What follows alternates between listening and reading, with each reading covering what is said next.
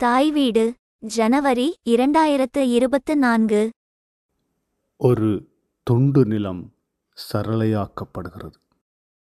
எழுதி வாசிப்பவர் ரூபன் சிவராஜா. பதட்டத்தின் விழிப்பில் நீள்கின்ற இரவுகளும். அச்சத்தின் விரிப்பில் அதிர்கின்ற பகல்களும். சாம்பலின் மேடுகளில் தொலைகின்ற காலைகளும் வஞ்சிப்பின் வரலாற்றில் சிதைகின்ற வாழ்வுமாய் இருள் மூடிக் கிடக்கிறது காசா. வஞ்சிப்பின் வரலாற்றில் சிதைகின்ற வாழ்வுமாய் இருள் மூடி கிடக்கிறது காசா.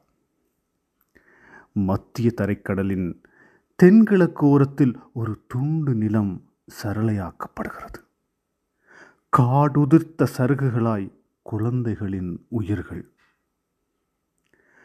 அதிர்ச்சியில் சிவந்த கண்கள் தூசி மண்டிய தலைமுடி குருதி வடியும் கன்னம் சாம்பல் படிந்த முகம் கட்டடச் சிதிலங்கள் நெஞ்சு வரை மூடிய உடல்கள்.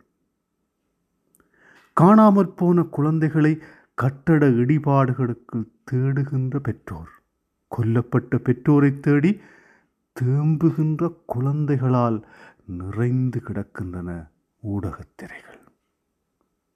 உங்களை ஒளியின் குழந்தைகள் என்றீர்கள்.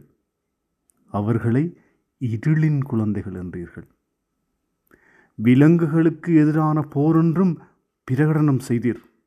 போர் இயந்திரங்களை வானிலும் காற்றிலும் கடலிலும் தரையிலும் ஏவினீர்கள்.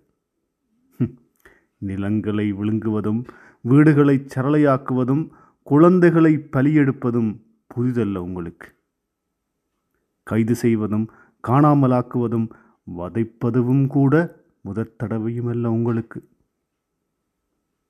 புத்தகங்களையும் குறிப்பேடுகளையும் நெஞ்சில் அணைத்தபடி ஓடுகின்ற அந்த குழந்தையின் கண்ணீரில் பெருகித் தெரிக்கிறது நம்பிக்கையின் மீதித்துளி எதிர்காலத்தின் நீதிக்கனவு புத்தகங்களையும் குறிப்பேடுகளையும் நெஞ்சில் அணைத்தபடி ஓடுகிற அந்த குழந்தையின் கண்ணீரில் பெருகித்தெருக்கிறது நம்பிக்கையின் மீதித்துளி. எதிர்காலத்தின் நீதிக்கனவு.